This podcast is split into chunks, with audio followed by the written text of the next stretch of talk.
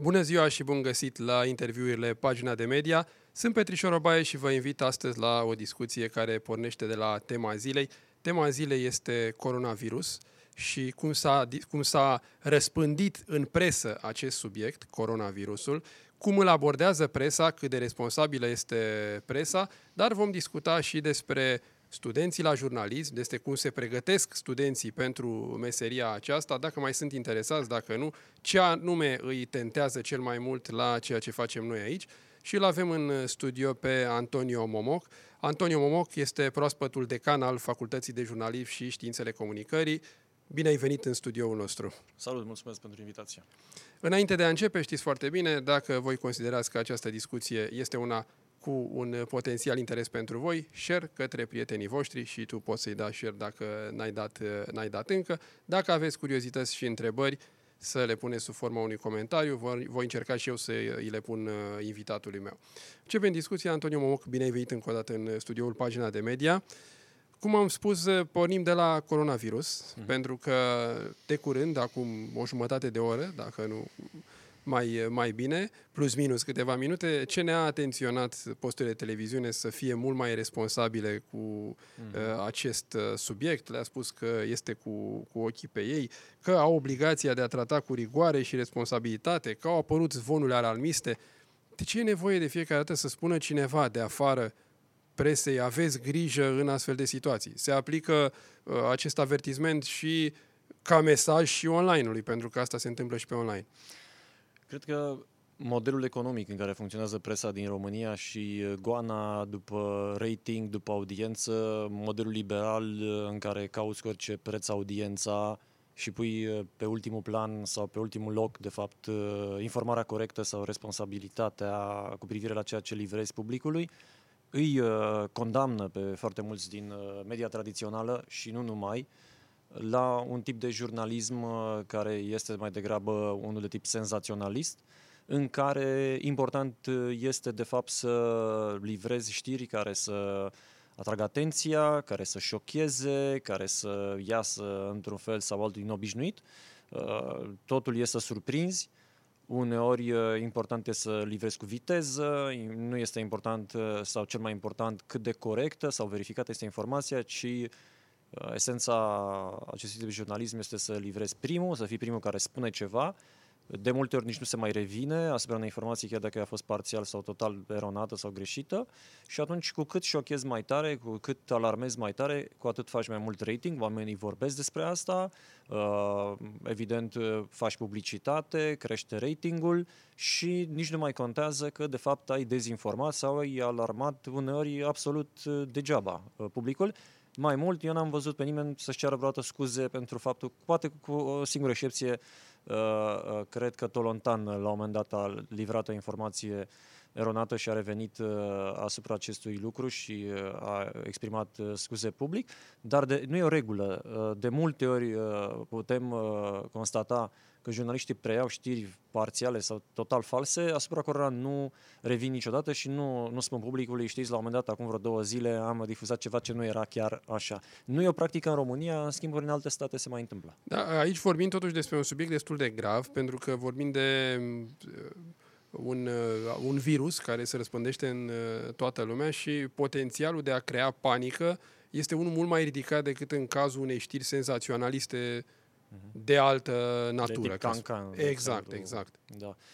Atunci când vorbim despre sănătate, ca și atunci când vorbim despre bani, dar mai mult, pentru că și criza financiară e tot în acea zonă psihologică, vorbim despre o psihoză care se poate crea și uneori e suficient să lansezi zvonuri și să fie apoi preluate, viralizate și să duci chiar la prăbușirea unui sistem bancar pe baza unor știri eronate, false, incomplete legătură cu sistemul bancar. Iar banii, în general, atrag atenția publicului, sunt unul dintre, sunt unul dintre subiectele de newsworthiness, oamenii vor să știe dacă le-a crescut salariile, dacă vor crește scădea pensiile și așa mai departe, sunt subiecte care fac rating, dar în egală măsură poate și mai mult decât atâta știrile care privesc viața, nu? Când aflăm că au murit oameni sau că au fost în tot felul de catastrofe umanitare, dezastre naturale și mai departe, interesul uman crește pe acel subiect.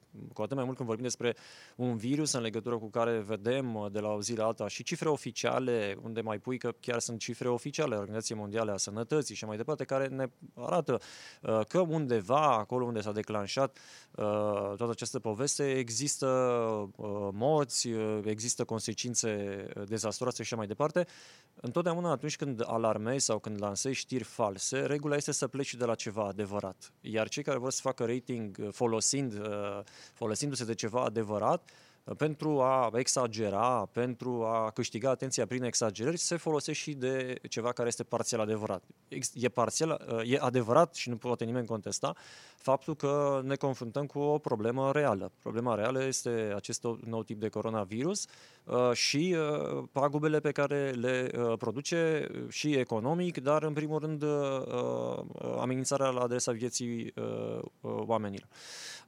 Pornind de aici, e, uh, până la urmă, profesia jurnalistului și responsabilitatea lui să trateze sau nu, în funcție de ceea ce îl ghidează pe el, interesul financiar sau interesul public, uh, modul în care uh, raportează, relatează informațiile cu privire la modul în care evoluează situația, modul în care autoritățile se raportează la gestionarea acestor riscuri și dacă îți dorești și îți propui Uh, doar rating și te interesează mai puțin uh, responsabilitatea față de public, atunci evident că vei exagera și uh, vei da știri care sunt...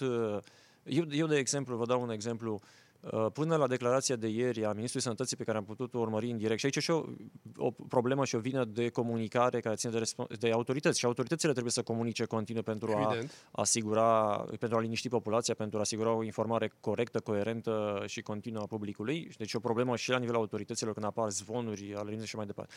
Dar până ieri am auzit de mai multe ori și la posturi de televiziune despre care nu spui sau nu crezi în mod curent că sunt de cancan, senzaționaliști și nu știu ce, că au fost nu știu câte cazuri de coronavirus în România.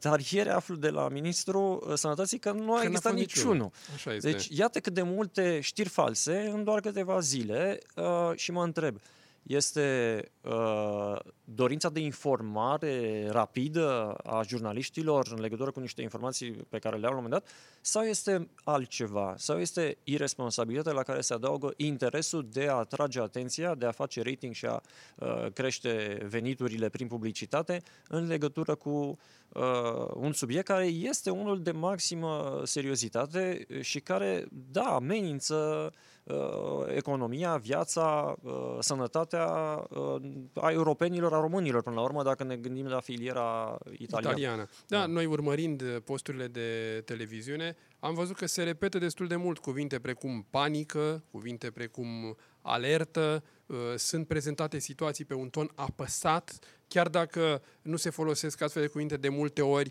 tonul în care jurnalistul respectiv vorbește este unul destul de agitat, de agitat destul de, de grav. Îngrijorat. Exact, exact, astfel mm. încât să, um, ca să inflameze și să creeze o stare de agitație și în rândul publicului.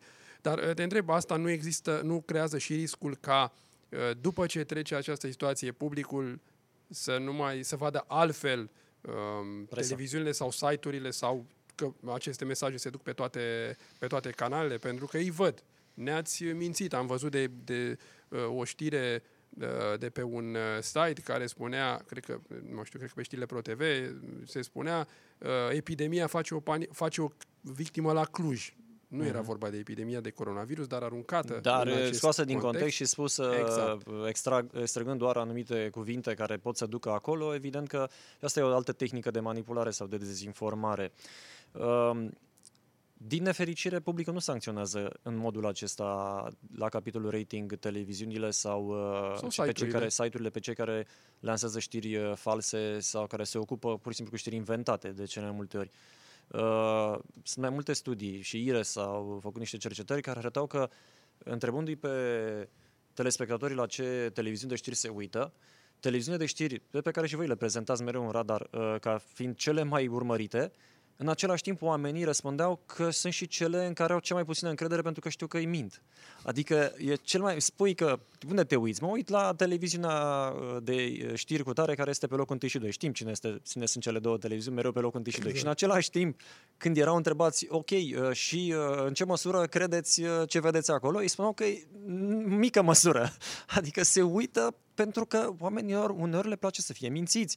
Poate este dorința de poveste, poate este dorința de ficțiune, dorința uh, aceasta uh, inexplicabilă de a vorbi mereu de apocalipsa. Noi suntem uh, uh, obsedați de uh, sfârșitul lumii, permanent se întâmplă ceva care ne ține la marginea. E, e dorința aceasta de poveste, o explică și Harari, o explică mai mulți uh, antropologi, uh, care îl face pe om să, uh, uh, cum să spun, să iubească foarte tare ficțiunea. Dar jurnaliștii nu sunt scriitori de science fiction. N-ar trebui să fie scriitori de science fiction. Uh, știm cu toții la ce a dus uh, povestea nu de manual uh, cu Orson Welles, cu Războiul exact. Lumilor, cu, și acolo nici măcar n-a fost intenționat. Adică omul ăla a ținut, a vorbit despre sceneta respectivă, despre de Lumilor încât la, te, la radio serios. și oamenii au început să creadă că lucrurile ar fi funcționat ca atare. Cu atât mai mult astăzi când cineva nu joacă teatru, nu teatru radiofonic, ci vine la televizor sau vine pe, pe site-uri de știri despre care ai putea să crezi că mai livrează și știri serioase și le îmbraci într-o formă care, uh, cel puțin la, la nivelul formatului, la nivelul, uh, pentru că de asta și au atâta succes știrile false. Ele, uh, de fapt, îmbracă, cel puțin parțial, forma unor știri adevărate. Și e greu pentru un nespecialist să facă distinția. Dacă acolo a introdus uh, un nume de pseudo-cercetător care își dă cu părerea și care confirmă, de pseudo-autoritate care își dă cu părerea și confirmă. Uitați-vă, de exemplu, la știrile de pe Times New Roman, pe care foarte mulți le consideră a fi știri adevărate. Pentru că a spus nu știu ce, uh, că acolo apare mereu un uh, David, nu știu da, ce... Apare cineva citat, așa Da, este. da, da, un personaj inventat, Evident. citat, care e o sursă de autoritate. Un exemplu, pare hilar, dar, din păcate, foarte mulți uh, cred uh, știri uh, de pe site-uri de umor și foarte multe din știrile care sunt cele mai credibile sau devenit cele mai credibile au avut, de fapt, sursă inițială în site-uri de umor. De exemplu, în Statele Unite, una din știrile cele mai credite de americani pe durata alegerilor prezidențiale de data trecută a fost aceea că Papa Francisc l-ar susține pe Trump în exact. campanie. Ori ea fusese știrea asta lansată pe un site de știri, de umor, uh, respectivii și-au și retras, au și închis site-ul după aceea, au spus că nu, e, nu stau lucrurile deloc așa.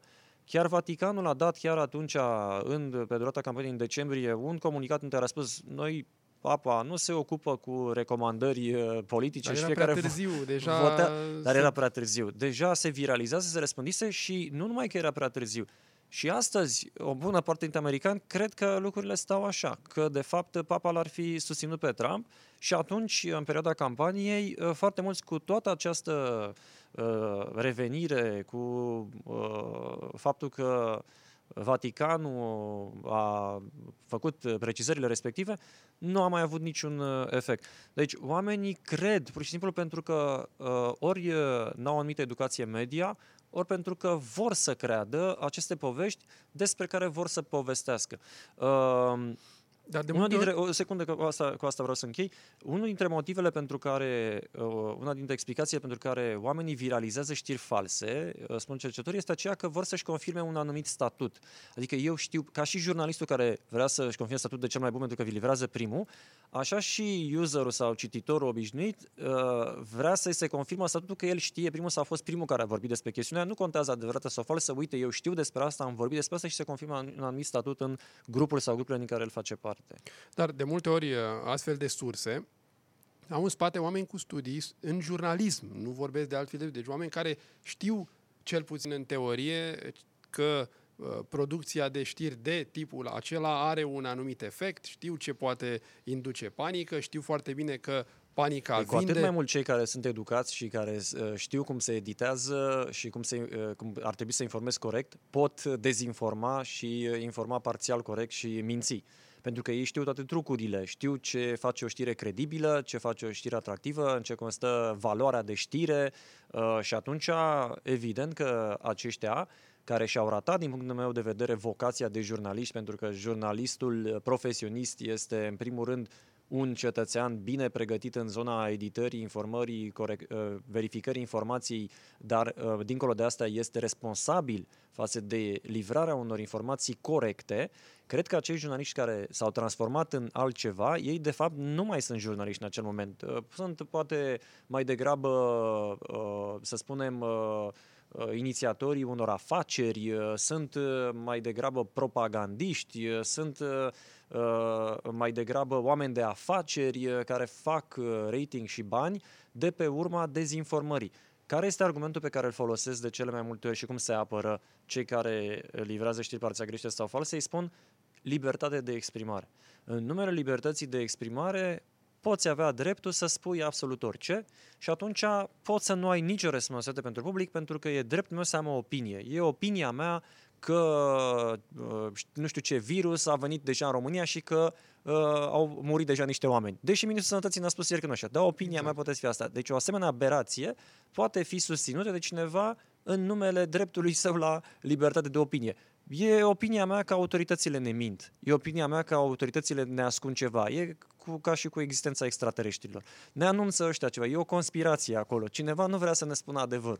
De fapt, lucrurile stau cu totul și cu totul altfel. Și dacă cineva vine tocmai în continuarea asta, uitați-vă numai câți oameni cred că Pământul este plat. Cum da, să nu crede deja că... Uh, da. un american de curând în încercarea de a dovedi. De a de- demonstra da. lucrul acesta. Uh, dar, totuși, din ce spui tu, practic, uh, un cuvânt definește foarte bine acest fenomen. Irresponsabilitate. Sună, sună dur, dar despre Nu este vorba. deloc dur. Pentru că jurnaliștii, din punctul meu de vedere, au principala responsabilitate în societățile democratice, nu doar în legătură cu informarea, ci și cu formarea opiniei publice. Și atunci, dacă noi suntem în acest sistem al democrației occidentale, al democrației liberale, este responsabilitatea jurnalistului de a informa și de a forma opinia publică, de a modela opinia publică în sensul valorilor democrației occidentale, democrației liberale. Ori valorile fundamentale ale democrației liberale țin de drepturile omului și una dintre drepturile principale, drepturile omului, sunt dreptul și la o informare corectă. Și atunci, uh, cred că dacă ești jurnalist și ești responsabil, ai obligația, nu doar responsabilitatea, să te informezi corect, să verifici și să formezi opinia publică printr-o informare corectă și uh, responsabilă. E un lucru care nu place de regulă jurnaliștilor, că li se poate trasa uh, o asemenea directivă, un asemenea normativ, dar aceasta este uh, pentru că uh, sunt foarte mulți jurnaliști care spun noi nu avem niciun rol de fapt în formarea publicului sau în educarea lui. Nu este așa. Uh, chiar dacă în mod inconștient, involuntar sau nu alocat prin fișa postului, în mod curent, jurnaliștii au această responsabilitate cu privire la opinia publică și valorile care sunt cultivate în această societate. Câte vreme noi cultivăm minciuna, dezinformarea, propaganda, uh, adică jumătățile de adevăr, ce ne desparte n-a mai cultivat și corupția, înșelăciunea uh, și așa mai departe. Ori câte vreme ai uh, respect față de public, practic, în ultima instanță, preocupat va fi legată de integritate, de etică, de ceea ce uh, este corect față de cetățeanul pe care îl respecti în virtutea faptului că are aceleași drepturi ca și tine. Și lipsește totuși o autoritate care să penalizeze exact clar aceste derapaje. Avem CNA pentru radio și TV, așa cum, ele, cum este, destul mai de politizat și destul de criticat, da, pentru, mai, dar, și CCR-ul. Da, dar pe online, de exemplu, nu avem absolut nimic. Uh, pe online, dacă arunci uh, fake news, dacă uh, manipulezi, dacă dezinformezi, nu există Discuția nicio autoritate. aici devine foarte complicată. Uh, și cu CNA-ul și cu, și cu autoritatea care ar trebui să penalizeze, să sancționeze. Uh, pentru că ori de câte ori ai încercat să faci asta, uh, evident că ai putea să fii suspectat uh, de un anumit tip de cenzură. Uh, cui dai această putere de a stabili, de fapt, cine are adevărul? Cine are dreptate, uh, cine a dezinformat sau a făcut uh, fake news. De aceea, în general, uh, presa, și eu sunt unul dintre cei care susțin acest punct de vedere, se autoreglementează. Presa este cea care, și jurnaliștii sunt cei care ar trebui să se autocenzureze atunci când este cazul, care ar trebui să-și introducă singur codurile lor deontologice. Presa e cea care singură se poate responsabiliza și profesionaliza. Nu poate veni nicio structură externă de autoritate fie ea și morală, nu mai vorbesc una politică, uh, prin care să se impună unele directive presei, pentru că uh, până una alta Vorbeam noi despre riscurile dezinformării și ale fake news-ului, dar libertatea de exprimare uh, rămâne la fel unul dintre pilonii și ai Constituției României și în general ai drepturilor uh, fundamentale.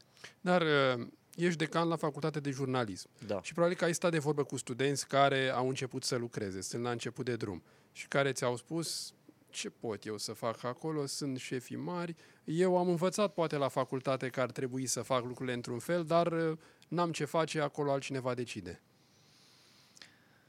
Ce poate el să facă?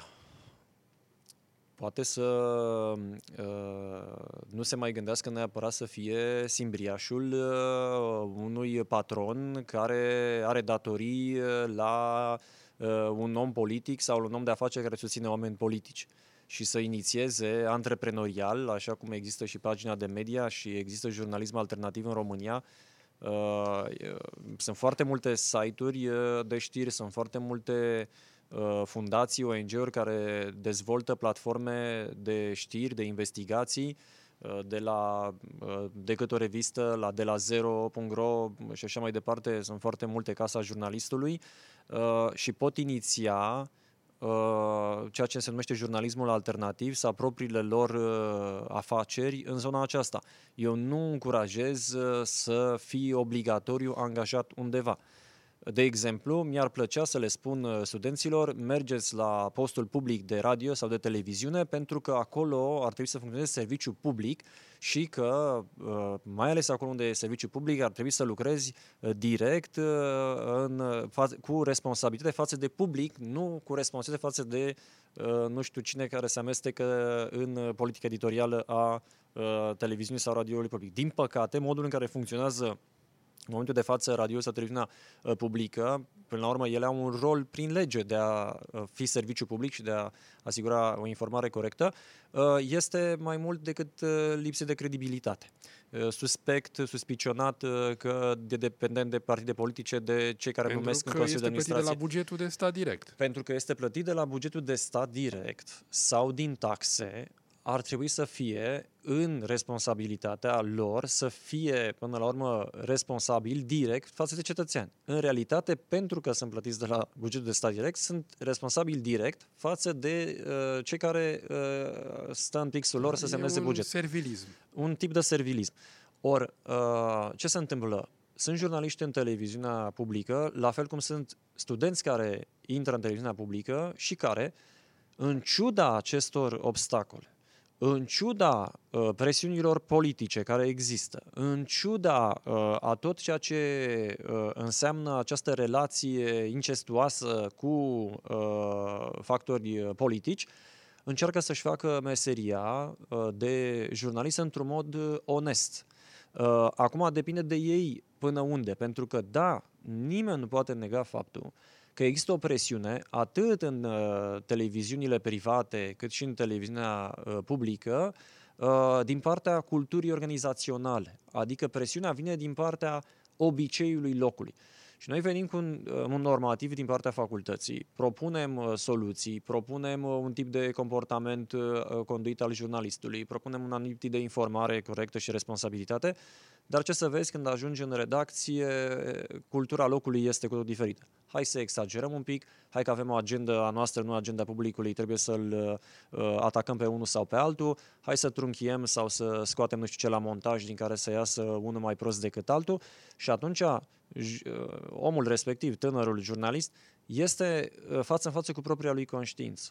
Și anume, accept să fac acest compromis și uh, pentru a plăti ratele, pentru a avea vacanță nu știu unde, la sau mare. pentru a intra în carieră, pur și simplu. Sau pentru a urma o carieră, pentru că acolo consider că sunt totuși și profesioniști, că se poate întâmpla să existe profesioniști Tocmai, acolo, nu dincolo vorbim de... de locuri uh, Da. cu credibilitate scăzută. De multe ori sunt locuri Exact. la care ai alte așteptări. Da, sunt, uh, pot fi posturi de radio, de televiziune de la care ai așteptări și te poți trezi că contextual uh, patronatul sau uh, politica editorială nu sunt tocmai uh, oneste.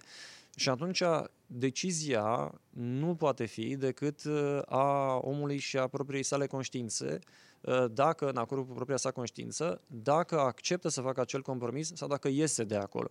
Uh, Sunt foarte mulți jurnaliști care acum sunt în media tradițională, care sunt în media alternativă, Uh, și care, uh, și vă dau exemplu, de exemplu, uh, recorder.ro, au plecat din presa tradițională de radio sau de televiziune, presă scrisă, acești jurnaliști care sunt excepționali și care cu toții au simțit la un moment dat că nu e în regulă ceea ce se întâmplă din punct de vedere editorial sau din punct de vedere modelului de business și au considerat că trebuie să-și facă, să construiască altceva. Uh, vestea uh, proastă din punctul meu de vedere este că modelul tradițional de a se face presă este destul de uh, bolnav. E greu sustenabil. Da, greu sustenabil și nu cred că pe termen mediu și lung uh, presa așa cum o știm noi, pe modelul așa cum o știm noi, va funcționa.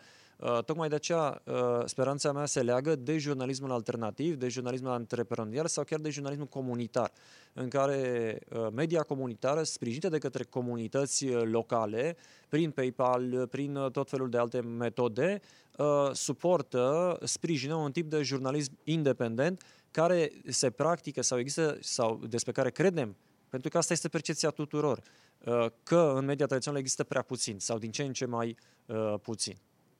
Dar voi la, la jurnalism acum, cum simțiți, dacă vrei așa, cererea și interesul tinerilor față de, a, de o facultate de jurnalism?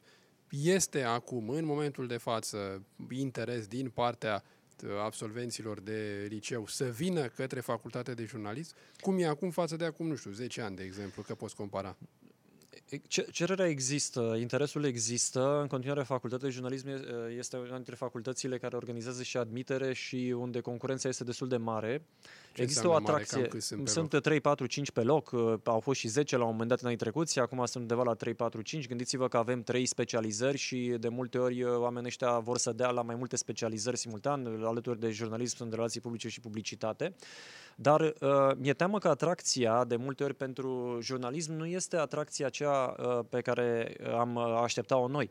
Adică uneori uh, uh, pleci de la premiza că cineva care vrea să facă jurnalist și a dorit să facă jurnalist de teren sau jurnalist de investigație. Și ce vor de fapt? Nu vor că... întotdeauna asta. De exemplu, uh, mulți poate vor să devină, eu nu văd nimic rău în asta, dar poate vor, vor să devină uh, de fapt prezentatori de știri la radio. Uh, de exemplu, n-am intrat în funcția asta decât de câteva zile și deja au venit mai mulți tineri uh, uh, studenți ai facultății și au spus vrem să facem un post de radio și un post de televiziune al facultății care să emită mai întâi la perete undeva în facultate și apoi să meargă pe internet și de ce nu să obținem și o licență. Ei își doresc, cu alte cuvinte, să facă și teren, dar mulți dintre ei își doresc să facă emisiuni de radio, de televiziune. Așteptările sunt altele. Evident că e o doză de naivitate pentru că întotdeauna Uh,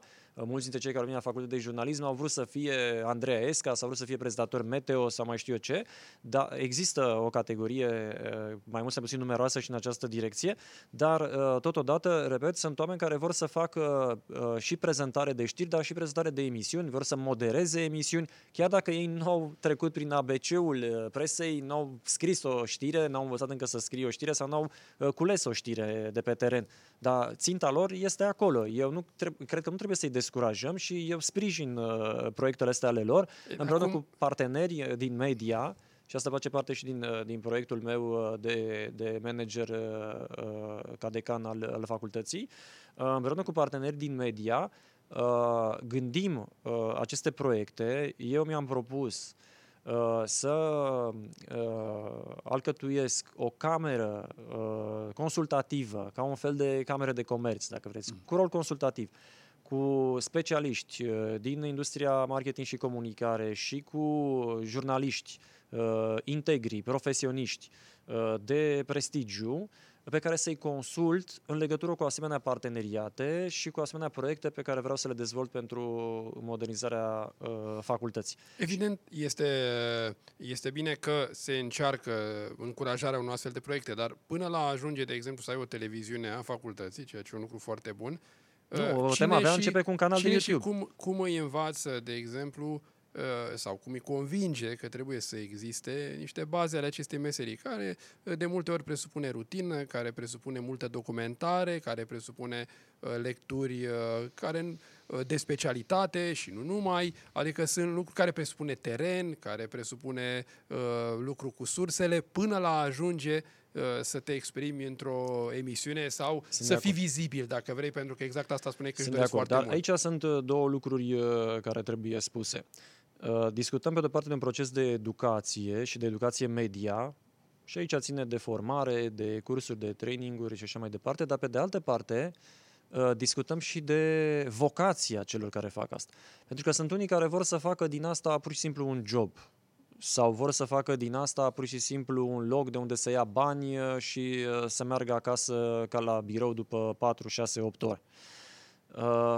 Uh, acolo e mai complicat să explici tot ceea ce spuneai tu mai devreme legat de rutină, legat de faptul că e, e cum zicea noi, ca sunt mai multe tipuri de cai, sunt niște cai de circ, pe care interesează doar să apară pe acolo, să îi vadă lumea, să fie frumușei, să aibă zorzonele și nu știu ce. Sunt, pe de altă parte, cai de tracțiune și ăștia trag săracii toată ziua, bună ziua, uh, la uh, căruța acolo. Și mai sunt și cai de curse E, caii de curse sunt ăștia care se pregătesc uh, cel mai serios pentru uh, competițiile de lungă durată, pentru o carieră din aceasta care presupune uh, competitivitate, care presupune performanță, care marchează istoria într-un fel sau altul, nu? Că ei vin cu premiile, ei vin cu lucrurile, cu uh, palmaresul, cu lucrurile care se fac într-un mod... E, așa stau lucrurile, așa stau lucrurile și cu cei care se îndreaptă spre jurnalism. Unii se îndreaptă spre jurnalism doar să apară la televizor. Eh, dar nu neapărat că trebuie să treacă prin facultatea de jurnalism. Eh, pot și să nu treacă, dar unii își imaginează că e mai simplu prin facultate, că ai o ușă deschisă ca prin pe practică, trambulină, cumva. ca pe o trambulină ca să vii cu zorzonele. Alții, evident, că se gândesc că eh, vor fi niște furnicuțe și vor lucra acolo foarte... Iar alții uh, vor dori să facă performanță, iar aceștia uh, sunt în categoria celor care vor să se autodepășească și nu așteaptă doar ceea ce livrează facultatea, ceea ce uh, facem noi la cursurile noastre. Avem uh, atât jurnaliști jurnaliști uh, angajați la noi. Emilia Șercan este una dintre jurnalistele cunoscute publicului larg care este angajată a facultății uh, noastre. Uh, pe de altă parte, avem colaboratori din profesie. Sunt oameni care vin din radio, din televiziune și care predau în facultate.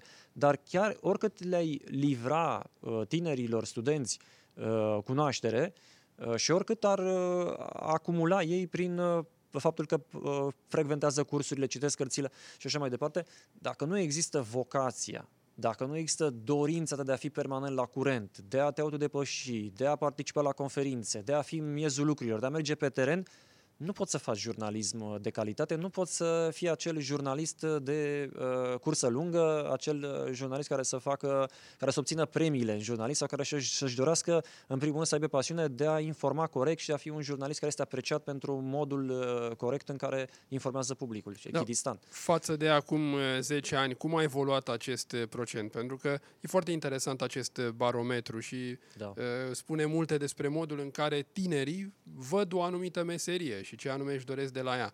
Ce își doreau, de exemplu, nu știu, acum 10 ani și care era procentul acum 10 al celor care urmă, urmăreau de la această meserie cu totul altceva și al celor care urmăreau să fie Andrei Esca sau uh, eu știu ce prezentator?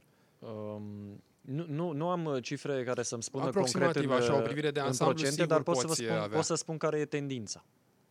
Tendința sub uh, imperiul acesta al uh, noilor tehnologii, al revoluției uh, tehnologice, tendința este mai degrabă în zona aceasta de dezvoltare nu spre neapărat jurnalismul tradițional, ci mai degrabă în zona aceasta de influenceri, Uh, de oameni prezenți uh, sau foarte prezenți în social media. Vizibil, cu alte cuvinte. De, de, a, fi, de a fi vizibil pe YouTube, de a, de a, de a comunica pentru branduri, uh, de, în, în direcția aceasta. Adică sunt, evident, mult mai mulți alți astăzi decât acum 10 ani cei care își doresc uh, să își deschidă propriul blog sau uh, propriul uh, canal de YouTube sau să joace un rol de influență pe, pe social media și asta sub imperiu evident a canalelor dezvoltate recent. Da, este interesant pentru că în majoritatea acestor locuri de influencing și de...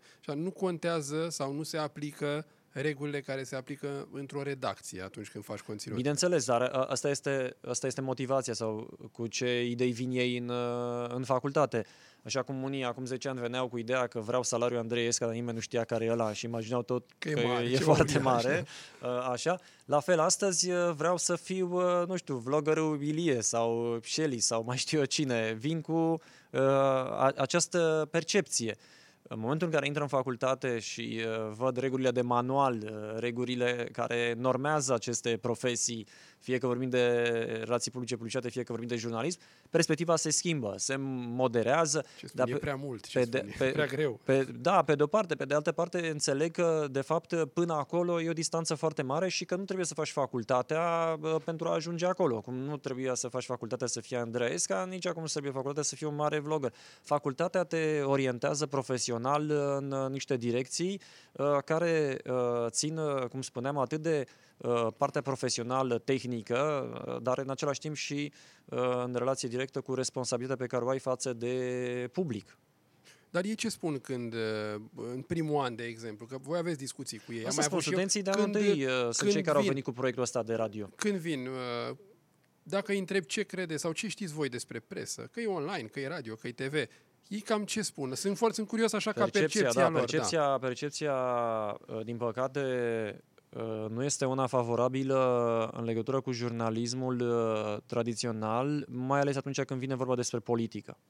Dacă vorbim despre jurnalist politic sau dacă vorbim despre jurnalist care într-un fel sau altul pare a fi influențat uh, sau în zona politică, au, e specific probabil și grupului de vârstă, au o anumită distanță față de tot ce înseamnă zona politică pentru că încrederea lor în general în politică este destul de, de mică.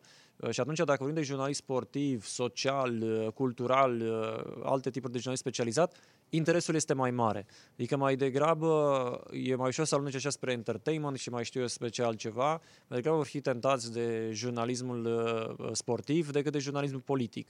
Uh, mai degrabă vor fi tentați uh, să facă practică într-o redacție de sport decât să-i duci într-un ziar uh, sau site de știri pe politic, centrat pe politic. Aceștia sunt foarte puțini cei preocupați de, de zona aceasta. Majoritatea vor să meargă în zone sociale, în zone de, de divertisment. Mai degrabă în zona de divertisment a existat o oarecare atracție. Dar ei, de cealaltă parte, ce spun despre cum e văzută facultatea în redacții, când vorbești cu cei care lucrează? Aici cred că părerile sunt împărțite, dar uh, uh sunt, sunt, sunt, să vă spun ce se întâmplă, pentru că sunt foarte mulți studenți, uh, alumnii, care au terminat facultatea și sunt în uh, foarte multe redacții, atunci uh, și părerea uh, lor este influențată de aceea, iar aceea bună măsură dintre ei, dintre ei au o percepție bună despre facultate. Există și cei care au făcut facultatea și nu au o părere bună despre ea și cei care nu au făcut facultatea sunt în presă și nu au o părere bună despre ea și asta li se poate comunica. Dar eu cunosc foarte mulți alumni pe care invit și la evenimentele pe care organizează la facultate și care au o părere, uneori cred eu, chiar mult mai bună decât mă așteptam în legătură cu facultatea. Luca Niculescu, de exemplu, ambasadorul uh, României la Paris, este absolventul facultății de jurnalism și l-am invitat și eu la mai multe evenimente la facultate și ne-am întâlnit în diverse ocazii și ori de câte ori discut cu el, uh, am întâlnit și în alte emisiuni, el intra prin telefon și ori de câte ori discutam uh, despre facultate și facultatea pe care a făcut el vorbea uh, cu foarte mult respect și are o percepție bună.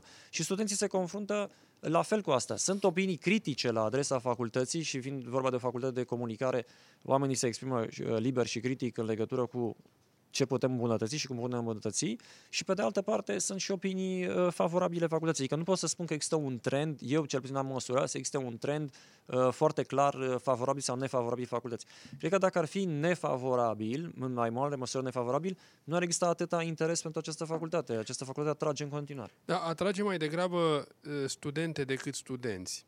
Da, Asta, nu e, procentul este, dar uh, acum pare mai... mai uh, dar și în general la facultățile de științe sociale. E, este, în general, era și când uh, am terminat eu facultatea aceeași tendință, însă acum parcă tendința este mai, uh, mai vizibilă. Vin mai puțin uh, studenți uh, și te gândești că totuși o meserie în care se alergă mult, se face mult teren și în care uh, în egală măsură lucrează și jurnaliști și jurnaliste. E, de ce și cum faceți voi sau cum ai, îți propui tu să atragi în uh, facultate și uh, zona aceasta de, de uh, public uh, masculin, dacă vrei, din partea... Nu, nu am o asemenea țintă de gen. Eu cred că e foarte bine că uh, sunt atrase absolventele de liceu, de, de, de facultate. Uh, Uh, și sunt absolut convins că pot să facă față în orice context și de teren uh, și uh, de life. Da, nu și... despre asta era vorba, era vorba da. de un, nu, o, nu, un, un echilibru De un gender ceva balance mai... în, în uh-huh, facultate. Exact, exact. Nu, nu știu. Acum, pe ce trebuie să ne uităm? Cred că trebuie să ne uităm așa. Odată pe demografie, să vedem dacă nu cumva Uh, demografia și relația asta între uh, genuri uh, nu vine și pe cale naturală și pe de altă parte să vedem când se triază la bacalaureat dacă nu cumva cei care trec examenul nu cumva sunt cei care sunt mai studioși și fetele în bună măsură sunt destul de studioase, bacul a devenit din ce în ce mai serios și nu toți băieții vor să facă facultatea sau să, să ieși bacalaureatul sau unii nu îl iau pentru că n-au învățat. Și atunci nu-mi dau seama, trebuie să, să văd și cifrele astea ca să realizez dacă este uh, un tip de comunicare al facultății și atra- atracție uh, pe acest gen. Fetele sunt atrase pentru că uh, și imaginează că găsesc ceva care să le propulseze uh, în media, PR și publicitate și că mai puțin băieții sau asta este o falsă problemă că ea vine, cum ziceam, din uh, uh, cine este din, uh, din uh, liceu și până la urmă care e structura demografică a populației tinere în România. Poate sunt mai multe fete decât băieți de grupul, pe grupul ăla de vârstă. Nu știu, asta nu vreau să lansez uh, nicio cifră, pentru că chiar realmente nu știu. Dar, repet, eu nu îmi propun neapărat asta, dar îmi propun, e adevărat, uh, să comunic mai bine din perspectiva facultății cu, cu grupurile tinere, uh, cu în special cu cei care uh, sunt în liceu, clasele 9-11, pentru a le atrage. Vă dau mai multe exemple. Unul dintre, unul dintre Uh, punctele pe care eu le propun pentru uh, uh, următorii ani uh, în planul ăsta al meu managerial, ca decan al facultății, este să atrag în special uh, studenți uh, și aici va trebui să mă lăsați un pic să vă explic, o să pară uh, neclar, uh, să atrag mai mulți studenți uh, și candidați pentru facultate la nivel licență și, și master, în special din diaspora uh, emergentă. Uh, și anume, Uh, noi avem undeva la vreo 4-5 milioane de români care trăiesc în sănătate și aceștia au deja au ajuns să aibă copii la vârsta la care vor da admiterea la facultate. Uh, studiile uh, sunt uh, foarte uh, scumpe, aproape inaccesibile pentru uh, cineva cu venituri medii uh, în Occident. Dar pentru cetățenii români uh, și prin intermediul departamentului uh, acesta al românilor de pretutindeni, uh, studenții, vorbitori de limbă română, considerați cetățeni români, se pot înscrie atât la admiterea la uh, liceu, la, de, după ce absolvă liceu, la atât la admiterea la uh, facultate, la licență, cât și la uh, master. Obiectivul meu imediat este să dezvolt o, un program de licență, facultatea nu l-are în momentul de față, în limbi străine. Respectiv, pe de o parte, îi atrag pe oamenii aceștia pentru programul de licență în limba română pe specializările astea, la care adaug un program de licență în limba engleză, care va cuprinde jurnalism, relații publice și publicitate în limba engleză. Și atunci, atât pentru românii care sunt interesați să lucreze în uh, România și apoi să meargă în străinătate să uh, aplice la burse sau să continue studiile la master și mai departe, cât și pentru, mai ales, uh, tinerii cu vârsta, fie că au terminat acolo o facultate sau în altă parte în țară, uh, fie că sunt uh, uh, la vârsta aceasta în care dau admiterea la licență, să-i atrag prin intermediul departamentului, cu ajutorul departamentului României de Pretutindeni cu care fac parteneriat, cu fac un proiect pilot pe care îl pot extinde la nivelul Universității din București, pentru că dacă el va funcționa, de ce să nu ne atragem tinerii care vor să facă medicină sau orice ceva în țară, să-i atragem pe cei care... și apoi să, să rămână aici, pentru e că... greu să-i aduci înapoi experiența, arată că e, mulți vor să este greu, studieze dar afară, nu aici. Uh, cei din țară. Dar cei care sunt acolo ajung să nu mai studieze deloc. Adică unii dintre ei ajung să nu mai aibă studii superioare, dar dacă ei, dacă ar fi popularizată informația, dacă ar fi informați și în momentul de față ei nu cunosc aceste programe. Departamentul României de Pretutindeni, de exemplu, le oferă tot felul de uh, startup-uri, bani pentru tot felul de proiecte să se atragă pe români în țară care nu au cine știe ce rezultat.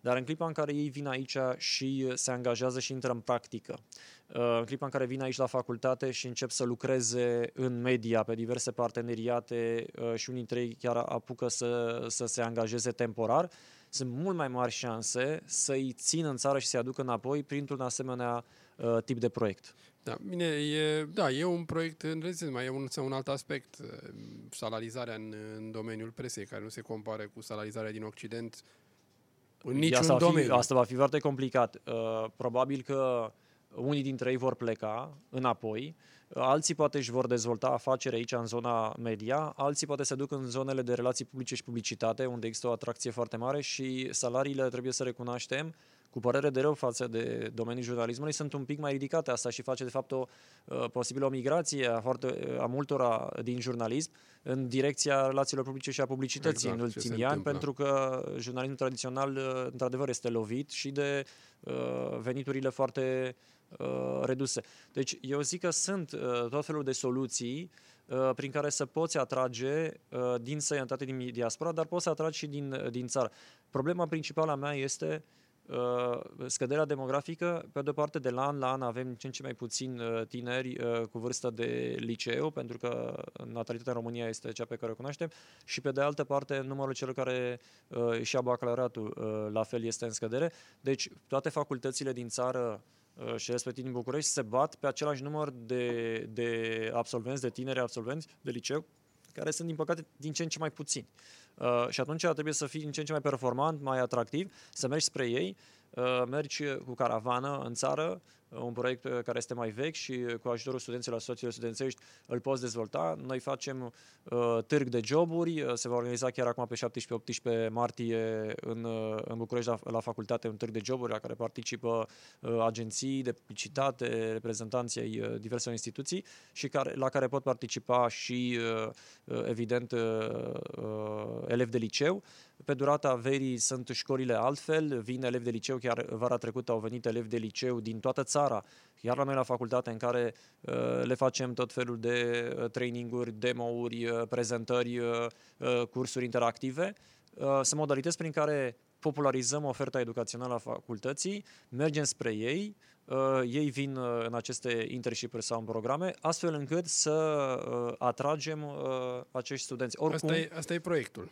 Nu, nu, asta e ceea ce se rulează. Ceea ce v-am spus acum se rulează. Proiectul era uh, cel uh, relativ la, la uh, diaspora. diaspora. Da, asta este proiectul pe care mi-l propun eu.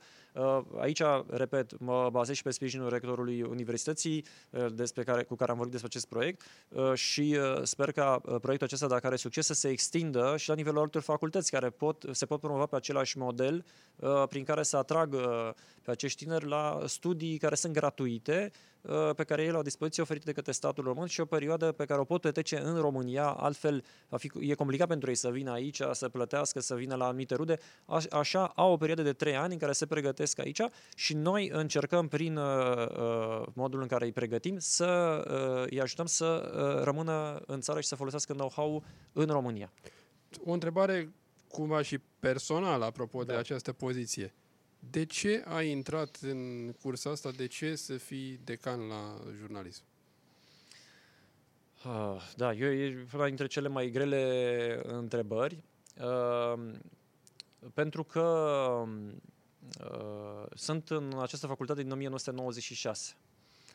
Uh, am intrat în 96 ca student, uh, după care în 2000 am intrat la master, în 2002 pe vremea aceea exista ceea ce se numește preparator și puteai să fii preparator fără să uh, ai doctorat sau să lucruri pe care le-am făcut ulterior. Uh, am predat încă din anul 2002, timp în care simultan am fost la Facultatea de Științe Politice, am, fost la, am făcut uh, un master în, în științe politice la SNSPA, un master în științele comunicării, Uh, după aia am avut o serie de burse în, uh, în uh, Statele Unite, în Italia și pur și simplu parte importantă din viața mea profesională este legată de felul în care această facultate a evoluat.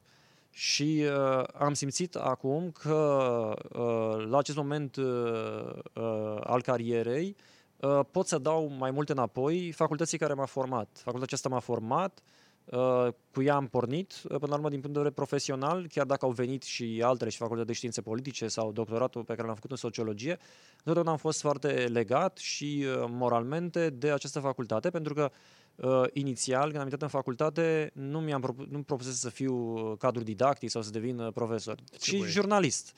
Uh, și am lucrat mai întâi într-o televiziune de, ale a studenților uh, politehniști, în TV Sigma. Uh, apoi am lucrat în radio, am lucrat apoi în pro, uh, am făcut presă, cea mai mare parte a vieții, de fapt, uh, simultan cu partea academică, am făcut presă. Și atunci, din presă, din instituțiile astea unde am lucrat, am întâlnit această percepție legătură cu facultatea. Că sunt lucruri care se, că nu se fac cum trebuie acolo sau că se pot face mai bine. Uh, critici la adresa facultății uh, sau aplauze la adresa facultății. Uite, lucrurile astea sunt extraordinare că se întâmplă și că le faceți așa sau altele ar trebui făcute mai bine.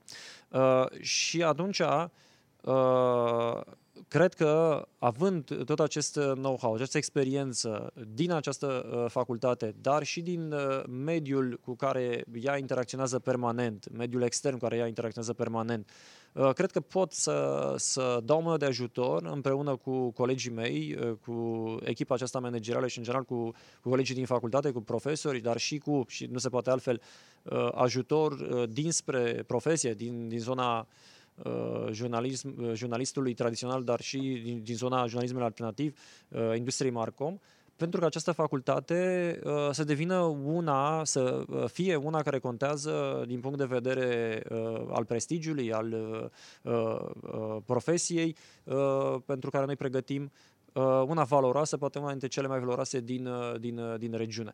Deci ăsta este obiectivul și asta, asta este motivația. E o facultate care m-a, m-a format și care cred că îi datorez foarte mult și îmi voi dedica acești următori ani acestui proiect.